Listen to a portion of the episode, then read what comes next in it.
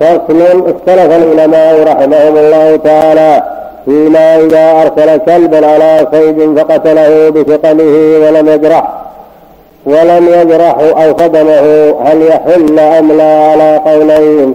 أحدهما أن ذلك حلال لعموم قوله تعالى فكلوا مما أمسكنا عليكم وكما عمومات حديث عدي بن حاتم. وهذا قول حكاه الأصحاب عن الشافعي رحمه الله. وصححه بعض المتأخرين منهم كالنووي والرافعي. قلت وليس ذلك بظاهر من كلام الشافعي في الأم والمختصر فإنه قال في كلا الموضعين يحتمل معنيين ثم وجه كلا منهما وجعل ذلك وجعل ذلك الأصحاب منه. فأطلق نعم نعم. فحمل ذلك الأصحاب منه وأطلقوا في المسألة قولين عنه. اللهم إلا أنه في بحثه للقول بالحل رشحه قليلا ولم يصرح بواحد منهما ولا جزم به والقول بذلك أعني الحيل حلا نقله ابن الصباغ عن أبي حنيفة من رواية الحسن بن زياد عنه ولم يذكر غير ذلك. وأما أبو جعفر وأما أبو جعفر بن جرير فحكاه في تفسيره عن سلمان الفارسي وأبي هريرة وسعد بن أبي وقاص وابن عمر وهذا غريب جدا وليس يوجد بذلك مصرحا به عنهم إلا أنه من انتصر به رحمه الله ورضي عنه. والقول الثاني أن ذلك لا يحل ولا أحد القولين عن الشافعي رحمه الله. قول ابن رحمه الله في جليل ليس بجيد ولما جزم في ذلك عنهم دل على أنه روى عنهم يروي بالأسانيد. وليس من اللازم يذكر في المكان الذي ذكر فيه الصلاة. حمله على ما هو معروف من ثقته وامامته هو متعين ولما جزم بذلك عنهم وجب أن يحسن به الظن وأن يقال فيه ما يليق به. وأنه روى ذلك عنهم. فلهذا جزم به عنهم. أما القول بأنه تصرف فقط في هذا الإطلاق هذا من المؤلف ليس بجيد. ولا يليق بمقام ابن جرير ونحوه الله عليه. نعم. والقول الثاني أن ذلك يحل وهو أحد القولين يا الشاف والقول الثاني أن ذلك لا يحل. يحتمل ذكر الأساليب الله في موضع نعم. آخر. يحتمل ذكر الأساليب في موضع آخر. يمكن لا كتب كثيرة رحمه هو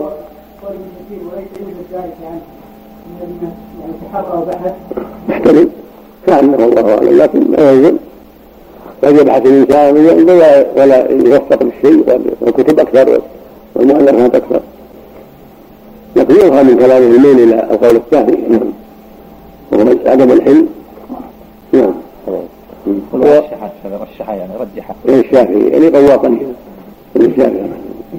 وهو الصواب الصواب انه يحل ان الرسول عليه الصلاة والسلام قال اذا وجدته قتيلا فكله فإن أهلك بزكاته الرسول صلى الله عليه وسلم معلم ومشرع وهو يعرف التفصيل لو أراد التفصيل فصل. كما فصل في المعراض قال وجدته قد قتله حربته فكله وان وجدته بعرضه فلا تأكل. صبر بحده فكل كان اصل بعرضه فلا تأكل. فصل في العرض المعراض ولا فصل في الكلب. وهو أفصح الناس وأقدم الناس على البيان عليه الصلاة والسلام. لا يجوز. ان يخالف ما قال عليه الصلاة والسلام. لما جاء المقام في مقام التفصيل فصل عليه الصلاة والسلام. نعم والقول الثاني أن ذلك لا يحل وهو أحد القولين عن الشافعي رحمه الله واختاره المجني ويظهر من كلام الصباغ ترجيحه ويضاع والله أعلم. ورواه أبو يوسف عن محمد عن أبي عن أبي حنيفة ومشهور عن الإمام أحمد وهو مشهور عن الإمام أحمد بن حنبل رضي الله عنه. وهذا القول أشبه بالصواب والله أعلم لأنه مزيد من كلامه السابق والاشبه بالصواب يظهر من كلام المؤمنين السابقة.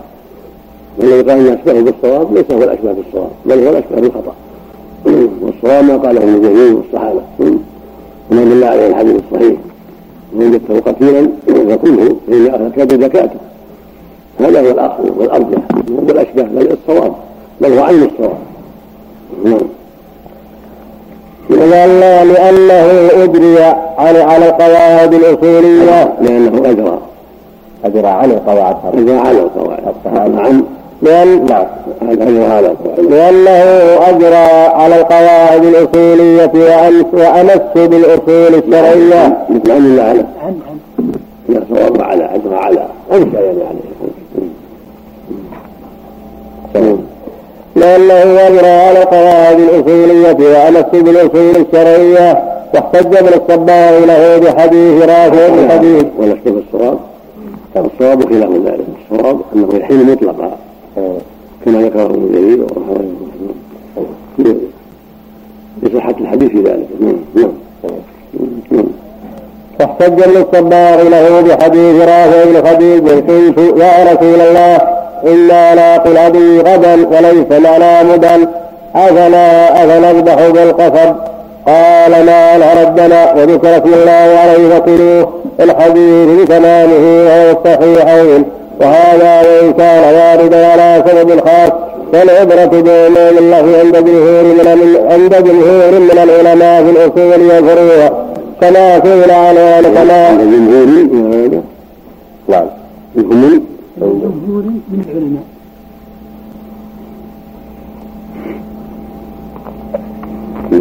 لا من زايدة هذا من لا الصواب عند الجمهور من جمهور لا. لعل عند الجمهور. لعل عند الجمهور. ولين هذا قول الجمهور. يضرب بعموم الألفاظ لا بخصوص الأسباب. نعم. فالعبرة بعموم الله عند الجمهور.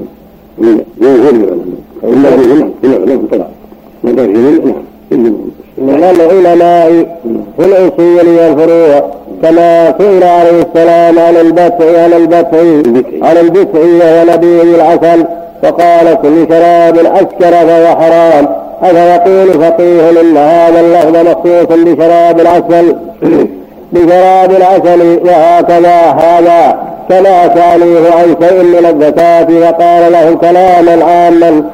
من الزكاة. عن شيء من الزكاة. فقال لهم كلاما عاما يشغل ذاك المسؤول عنه وغيره. يشمل يشمل. نعم يشمل. يشمل. يشمل يشغل. لا يشمل منين يشمل. منين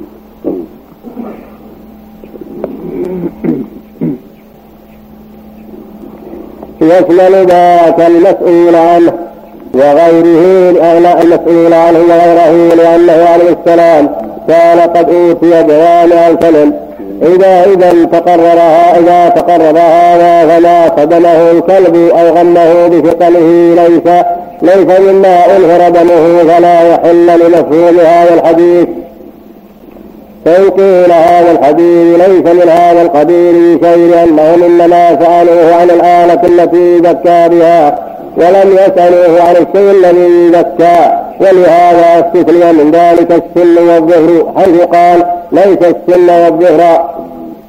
وسيحدد قبل ذلك أن السن فعدل وأن الظهر فمضر حدثا والمستثنى يدل على جنس المستثنى منه وإلا لم يكن متصلا فدل على أن المسؤول عنه هو الآلة فلا يبقى فيه دلالة لما ذكرتم. فالجواب عن هذا بأن في الكلام ما يشكل عليكم إذا حيث يقول ما أنهر الدم وذكر اسم الله عليه وكلوه ولم يقل فاذبحوا به فهذا يؤخذ منه الحكمان معا. يؤخذ حكم الآلة التي يذكى بها وحكم المذكى وأنه لا بد من إنهار دمان وأنه لا بد من إنهار دمه بآلة ليست سنا ولا مفرا هذا مسلك والمسلك الثاني طريقة المزني وهي أن السهم جاء التصريح فيه بأنه إن قتل بعرضه ولا تأكل وإن خزق فكل والكلب جاء مطلقا ويحمل على ما قيد هناك من الخزق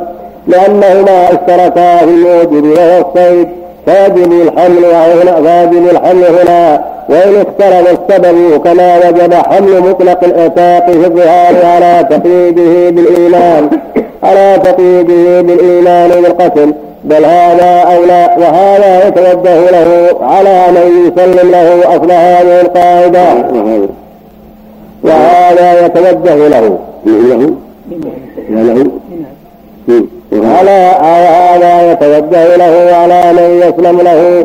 يسلم ويسلم له أصل هذه القاعدة من حيث من حيث هي. وليس فيها خلاف بين بين بين الأصحاب قاطبة. وليس فيها خلاف بين الأصحاب قاطبة فلا بد لهم من جواب هذا وله أن يقول هذا قتله الكلب بثقله فلم يحل قياسا على ما قتله السهو بعرضه وجامع أن كلا منهما آلة للصيد وجامع أن كلا منهما آلة للصيد وقد مات بثقل بثقل بثقله فيهما. ولا يعارض ذلك بعموم الآية وأن القياس مقدم على العموم كما هو مذهب الأئمة الأربعة والجمهور وهذا مسلك حسن أيضا. مسلك آخر وهو أن قوله تعالى وكلوا مما أنفقنا عليكم عام فيما قتلنا بجرح أو غيره لكن هذا القول على هذا على هذه الصورة لكن هذا المقتول على هذه الصورة المتنازع فيها. لا يخلو إلا أن يكون لطيحا أو في حكمه أو منخلقا أو منخلقا أو في حكمه. وأيا ما كان ويجيب ويجب فأيا ما كان ويجب تقييم هذه الآية على على على تلك على تلك لوجوه أحدها أن الشارع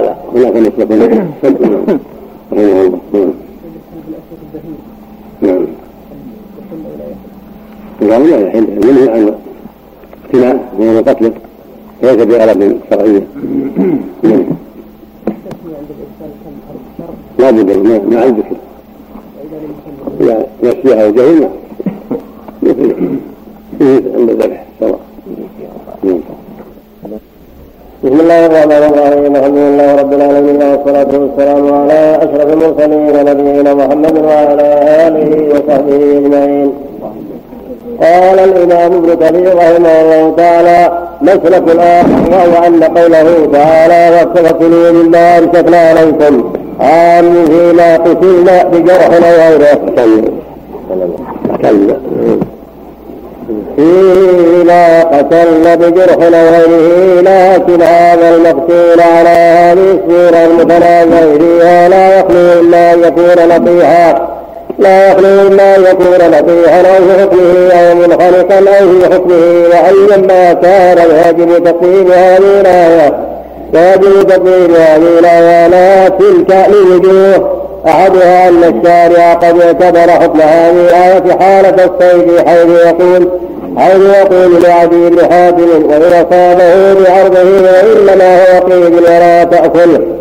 ولم نعلم أحدا من العلماء فصل بين حكم وحكم من هذه الآيات وقال إن الوقيد معتبر حالة الصيد والنصيحة ليس معتبرا فيكون القول بحل المتنازع خرقا للإجماع لا قائل به وهو محمول عند كثير من العلماء. الثاني أن تلك الآية فيكون القول بحل المتنازع فيه خرق خرق. ويكون خرقا نعم.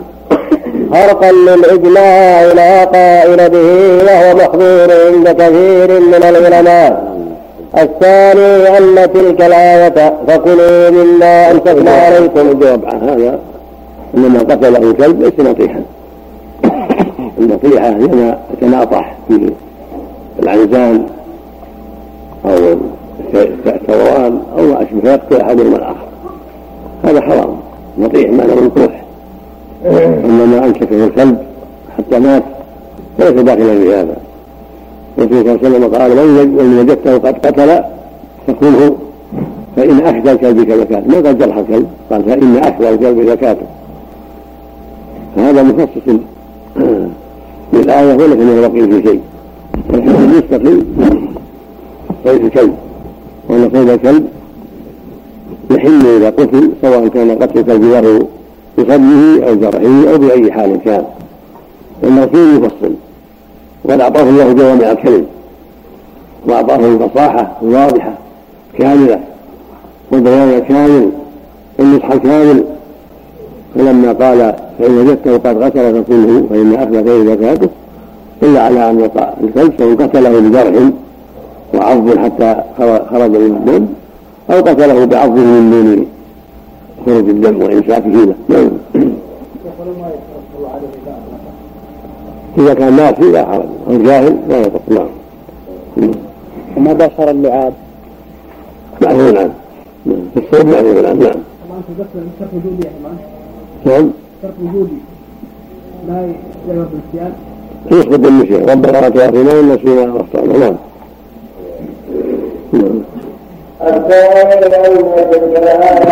وكلوا مما أمسكنا عليكم ليست على عمومها بالإجماع بل مخصوصة بما صدن من الحيوان المأكول وخرج من عموم لفظها الحيوان غير المأكول بالاتفاق والعموم المحفوظ مقدم على غير المحفوظ. المسلك الآخر أن هذا الصيد والحالة هذه في حكم الميتة حكم الميتة سواء لأنه قد أحتقن فيه الدماء وما يتبعها من الرطوبات ولا تحل قياسا على الميتة المسلك الآخر أن آية التحريم يعني قوله حرمت عليكم الميتة إلى آخرها محكمة لم يدخلها نسخ ولا تخصيص وكذا ينبغي أن تكون آية التحليل محكمة. أعني قوله تعالى يسألونك ماذا أحل لهم؟ قل أحل لكم الطيبات الآية. فينبغي ألا يكون بينهما تعارض أصلا. وتكون السنة جاءت ببيان ذلك وشاهد ذلك قصة السام فإنه ذكر حكم ما دخل في هذه الآية وهو ما إذا خزقه المعراض ويكون حلالا. لأنه من الطيبات وما دخل في حكم تلك الآية آية التحريم وهو ما إذا أصابه بعرض فلا يؤكل لأنه وقيد فيكون أحد أفراد آية التحريم. وهكذا يجب أن يكون حكم هذا سواء إن كان قد جرحه الكلب فهو داخل في حكم آية التحليل وإن لم يجرحه بل صدمه أو قتله بثقله فهو نصيح أو في حكمان فلا يكون حلالا فإن قيل ولم لا فصل في حكم الكلب فقال ما ذكرتم إن, جر إن جرحه فهو حلال إن جرحه فهو حلال. وإن لم يجرحه فهو حرام.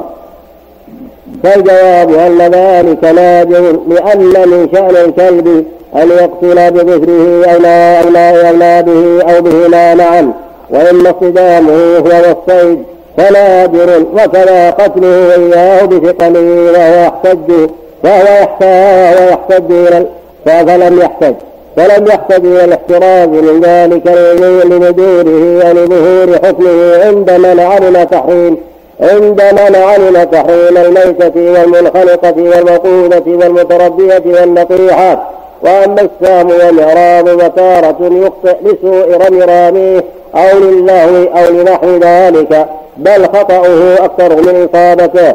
ولهذا ذكر كلا من حكم من حكميه مفصلا والله أعلم. ولهذا لما كان الكلب من شأنه أنه قد يأكل من الصيد ذكر حكم ما إذا أكل من الصيد فقال إن أكل فلا تأكل.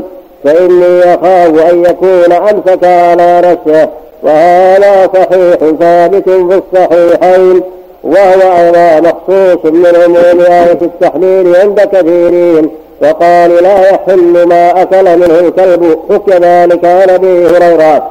حكى ذلك عن أبي هريرة عن أبي هريرة وابن عباس وبه قال الحسن والشعبي والنخعي وإليه ذهب أبو حنيفة وصاحباه أحمد بن محمد الشافعي المشهور عنه. وروى ابن جرير في تفسيره.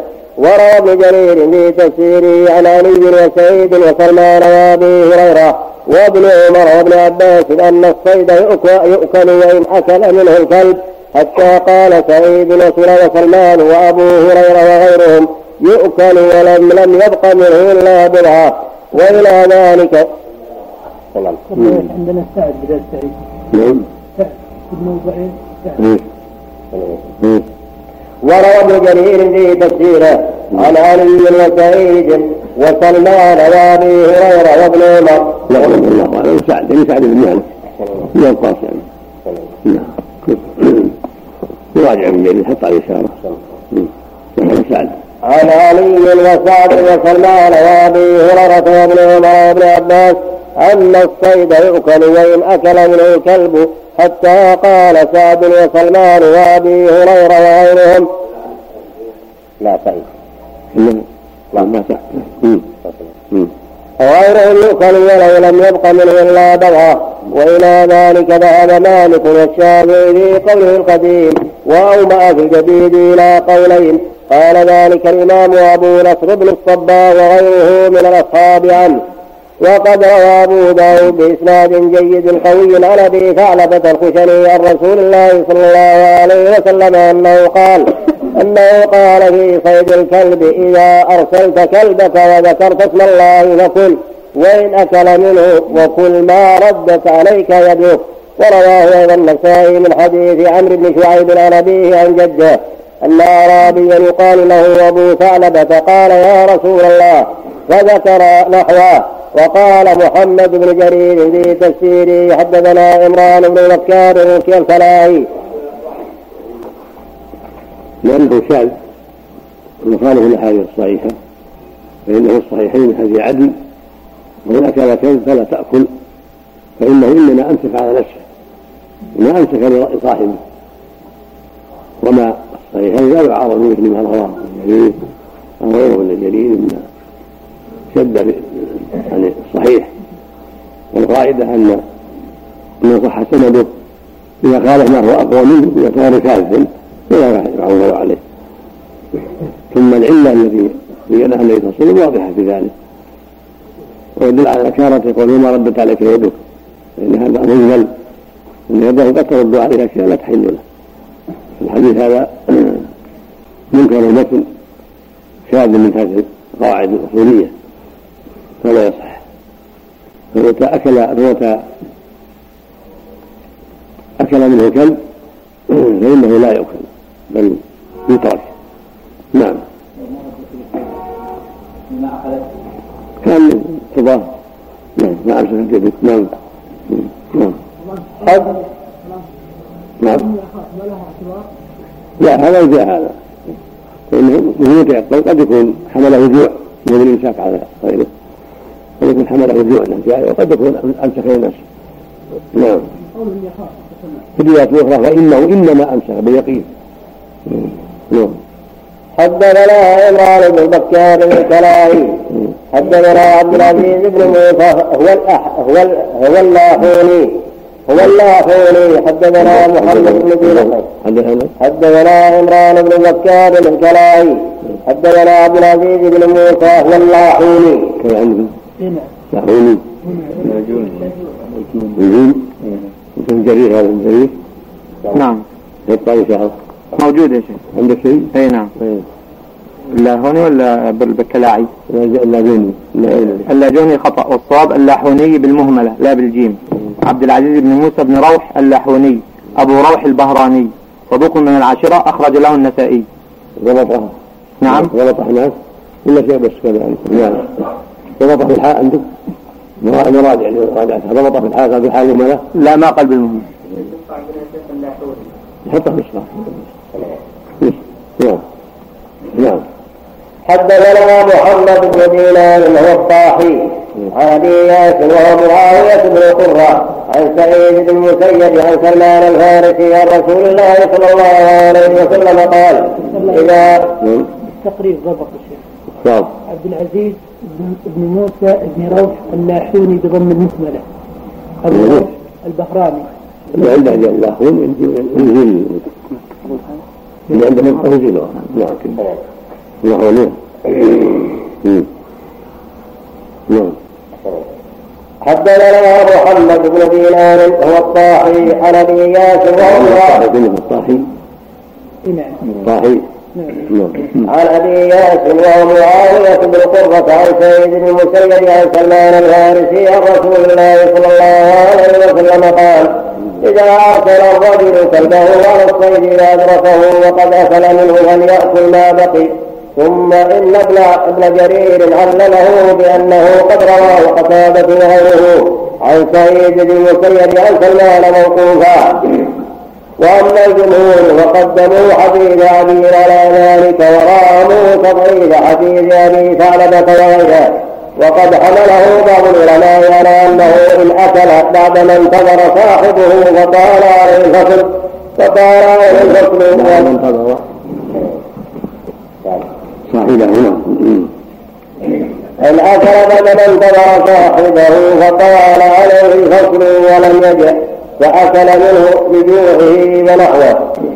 فإنه لا بأس بذلك لأنه والحالة هذه لا يخشى أنه أنه إنما أنفق على نفسه بخلاف ما إذا أكل منه أول وهلة. فإنه يظهر منه إنه أنفق على نفسه والله أعلم. هذا تفصيل لا لا دليل عليه. ولا يلتفت إليه الصواب أنه يحرم متى أكل منه. نعم.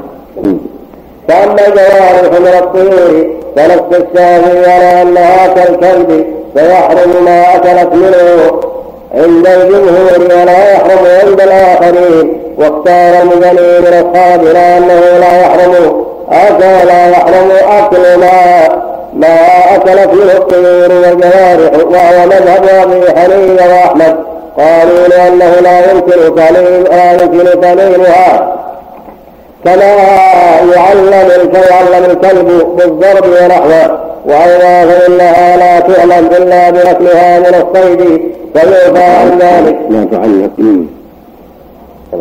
لا تعلم إلا بأكلها من الصيد فيعفى عن ذلك. وأيضا فالنص إنما ورد بالكلب لا في الطير. وقال الشيخ علي في الاصحاح إذا قلنا يحرم ما أكل منه الكلب ففي في تحريم ما أكل منه الطير ففيه تحريم ما أكل منه الطير وجهان وأنكر القاضي أبو الطيب هذا التفريع والترتيب لنص الشافعي رحمه الله على التسويه بينهما والله سبحانه وتعالى أعلم.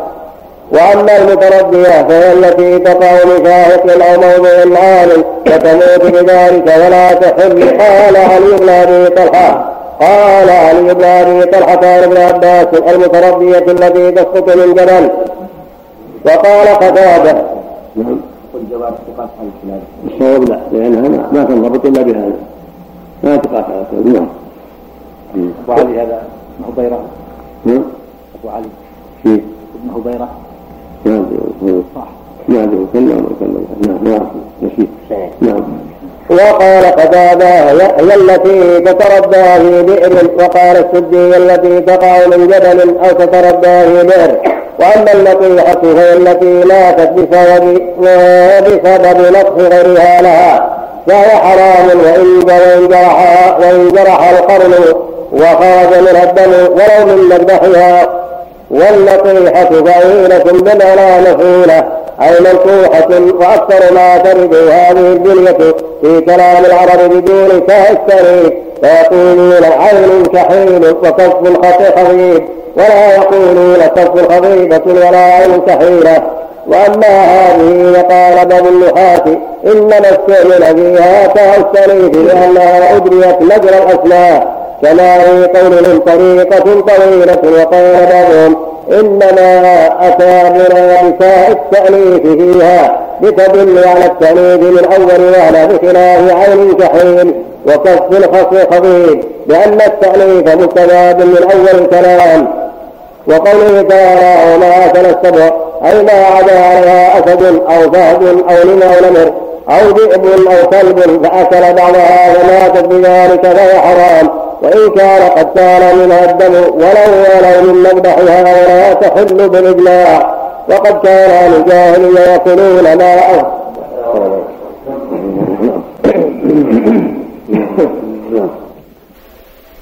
بسم الله الرحمن الرحيم الحمد لله رب العالمين والصلاة والسلام على أشرف المرسلين. نبينا محمد وعلى آله وصحبه أجمعين. قال الإمام ابن كثير رحمه الله تعالى في تفسير قوله تعالى وما أكل السبع أي ما عدا عليها أسد أو فهد أو نمر أو ذئب أو كلب فأكل بعضها وماتت بذلك فهو حرام وإن كان قد سال منها الدم ولو من مذبحها فلا تحل بالإجماع وقد كان أهل الجاهلية يأكلون ما أفضل السبع من الشاة أو البعير أو البقرة أو نحو ذلك وحرم الله ذلك على المؤمنين. وقوله لا ما زكيتم عائد على ما يمكن عوده عليه ممن عقد ثواب موته فأمكن تداركه بزكاة وفيه حياة مستقرة. وذلك إنما يعود على قوله والمنخنقة والمقودة والمتردية والنصيحة وما ترسبوا قال علي بن أبي طلحة عن ابن عباس في قوله إلا ما ذكيتم يقول إلا ما ذبحتم من هؤلاء وفيه روح فكلوه فهو ذكي. وقد روي عن سعيد بن جبير والحسن البصري والسدي وقال ابن أبي حاتم حدثنا أبو سعيد الأسد حدثنا حفص بن اياس حدثنا جعفر بن محمد العربي عن علي في الآية قال إن مصعت بذنب ذنبها أو ركض أن نصعت بذنب ذنبها أو ركضت برجلها أو طرفت بعينها.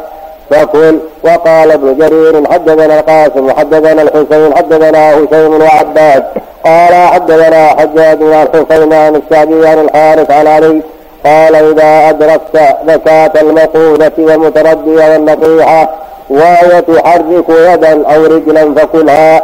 وكذا روي عن طاووس والحسن وقتادة وعبيد بن عمير والضحاك وغير واحد أن المذكاة متى تحركت بحركة تدل على بقاء الحياة فيها بعد الذبح وهي حلال وهذا مذهب جمهور الفقهاء وبه قال أبو حنيفة والشافعي وأحمد بن حنبل قال ابن وهب سئل مالك عن الشاة التي يخرق جوفها السبع حتى حتى تخرج ماؤها فقال مالك لا أرى أن تذكى أي شيء يذكى منها؟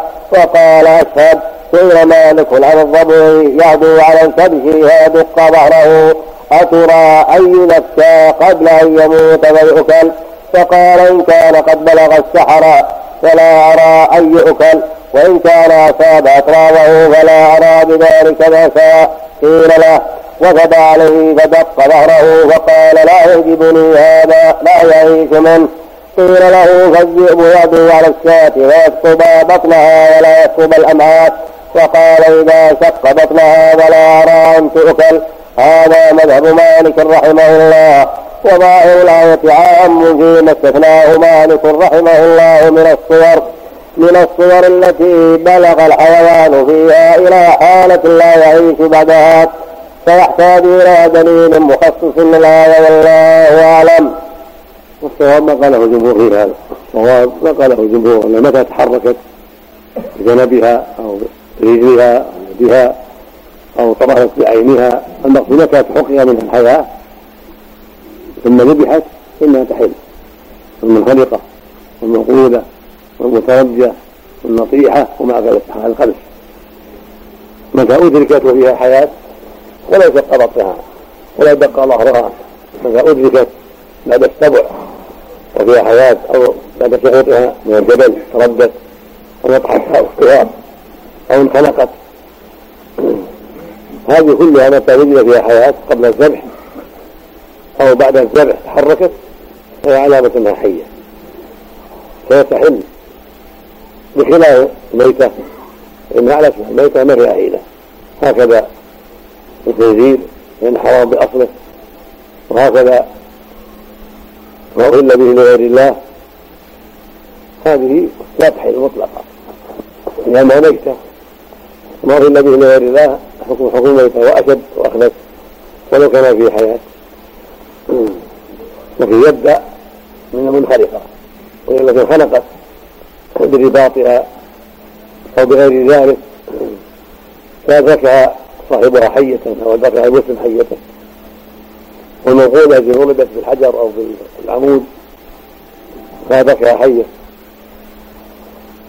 والمطيحة المتردية التي تردت من جبل أو من صخر وفي في ذلك فأدركها حية. والنطيحة التي نطحتها أختها عند التناطح فأدركها حية. والخامسة ما صراح السبع أو نوبها بحلقها أو كسر ظهرها أو قطع يدها أو رجلها أو ما أشبه ذلك فإنها تذبح وتحل لقوله تعالى إلا ما ذكيتم. وما أكل السبع إلا ما ذكيتم. ما ذكيتم يعود على هذه الخمس كلها رحمه الله عند جمهور يعني خلافا لمالك رحمه الله. نعم. كيف الحركة بعد الذبح؟ إذا تحركت عند الذبح أو قبل عند الذبح عند الذبح أو بعد الذبح بيد أو رجل أو ذنب أو نحو ذلك. نعم. لا لا الذبح؟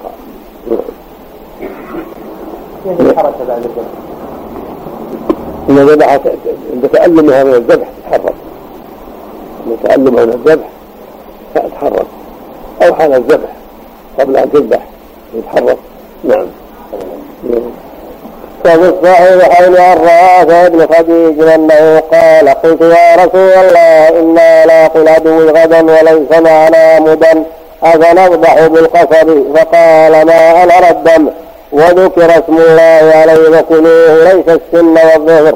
وسيحدثكما وسيحدثكم عن ذلك أما السن فعظم وأما الظفر فمدى الحبشات وفي الحديث الذي رواه الدار قطني مرفوعا وفيه نظر. وروي عن عمر موقوفا وهو أصح إلا أن الزكاة بالحلق واللبه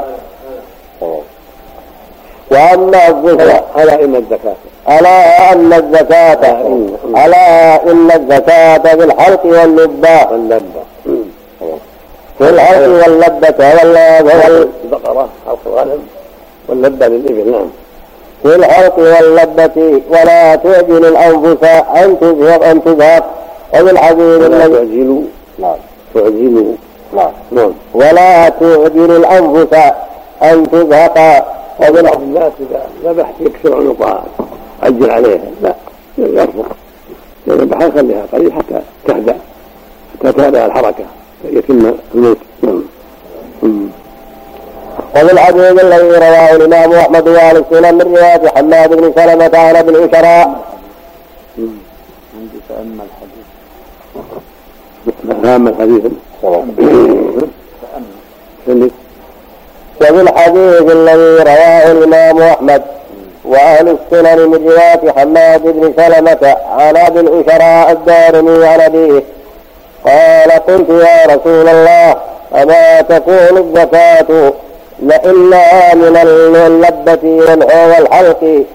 فقال لو طعنت في فخذها لأجزى عنك. لو طعنت نعم. لا لو لو طعنت في فخذها لأجزى عنك. وفي حديث صحيح ولكنه محمود ولكن وفي حديث صحيح. هو حديث وهو نعم. وهو حديث صحيح. ولا ولا بالفاء فهو. وهو. الواو نعم. يدل هذا يدعي المدح وأما والحديث والحديث وقال الله فيها فأما كان في وضوء فهو. نعم. وعندهم في الحديث. لا وفي الحديث يعني الحديث. وأما ولكنه لا الأسرة بالسين بالسين. ولكنه محظور على ما لا يقدر على ذبحه بالحق واللبة وقوله وما ذبح على النصب. أعيد وفي الحديث. وهو حديث وفي الحديث الذي رواه الإمام أحمد وأهل السنن من رواية حماد بن سلمة عن ابن شراء الدارمي عن أبيه قال قلت يا رسول الله أما تكون الزكاة إلا من اللبة والحلق؟ فقال لو طعنت في فخذها لأجزى عنك. وهو حديث صحيح ولكنه محمول. على وهو؟ وهو حديث الله. في التقريب. بالعشرة وهو حديث صحيح. ما عندك شيء على ابو العشراء إيه. كان موجود. كلام المزي عليه مم. أبو العشراء الدارمي البصري. مم. روى عن أبيه عن النبي صلى الله عليه وسلم. وروى عن محمد بن سلمة فقيل اسمه أسامة بن مالك ابن ما تبين ابن مم. وقيل عطارد ابن نور وقيل عطارد ابن بل وقيل يسار بن بل ابن مسعود بن خولي وكان أعرابيا ينزل الحفرة بطريق البصرة وهو مجهول. قال أبو الحسن الميموني عن أحمد بن حنبل ما أعرف أنه يروي عن أبي العشراء حديث يروى عن أبي العشراء حديث غير هذا يعني حديث حديث الزكاة الزكاة. الزكاة. فقال البخاري في حديثه واسمه وسماعه عن أبيه نظر. فيه نظر نعم. وذكر ابن حبان في كتاب الثقات وقال كان يعول الحسرة على طريق البصرة. هكذا رسمتها أيضا لأن ما بينتني يعول. يعول الحسرة على طريق البصرة. روى له الأربعة. وقد وقع لنا حديثه بعلو فذكر سنده عن حماد بن سلمة. أما تكون الزكاة إلا من الحق والحلق واللبة؟ قال لو طعنت في فخذها لأجزأك. رواه أبو داود عن أحمد بن يونس. عن حماد بن سلمة فوقع لنا بدلا عاليا. وأخرجه الترمذي من حديث وكيع ويزيد بن هارون عن حماد بن سلمة فقع لنا عاليا بدرجتين وقال غريب لا نعرفه إلا من حديث حماد بن سلمة ولا نعرف لأبي العشراء عن أبيه غير هذا الحديث. وأخرجه النسائي من حديث عبد الرحمن بن مهدي عن حماد وابن ماجه من حديث وكيع. قال الميموني قال فيه أحمد هو عندي غلط. قلت فما تقول؟ قال أما أنا فلا يعجبني ولا أذهب إليه إلا في موضع ضرورة. كيفما أمكنك الزكاة ولا تكون إلا في الحق واللبدة فينبغي للذي يذبح أن يقطع الحلقة أو اللبدة وقد روى له حديث آخر روي له حديث آخر عن أبي العشراء الدارمي عن أبيه أن رسول الله صلى الله عليه وسلم سئل عن العشيرة فحسنها. وقع لنا بعلو من حديث أبي بكر بن أبي داود عن أبيه. انتهى من تهذيب الكمال. نعم. نعم. هذا بالعشرة هذا بالعشرة نعم هذا بالعشرة قال أبو العشراء الدارمي عن أبيه. قال قلت يا رسول الله. أبو العشرة بضم أوله وفتح المعجمة والراء والمد. الدارمي قيل اسمه أسامة بن مالك بن قسطم. شكل ابن الجنبين قسطم. نعم. وقيل عطارد. وقيل يسار. وقيل سنان بن برف و- أو بل. وقيل اسمه بلال بن يسار. وهو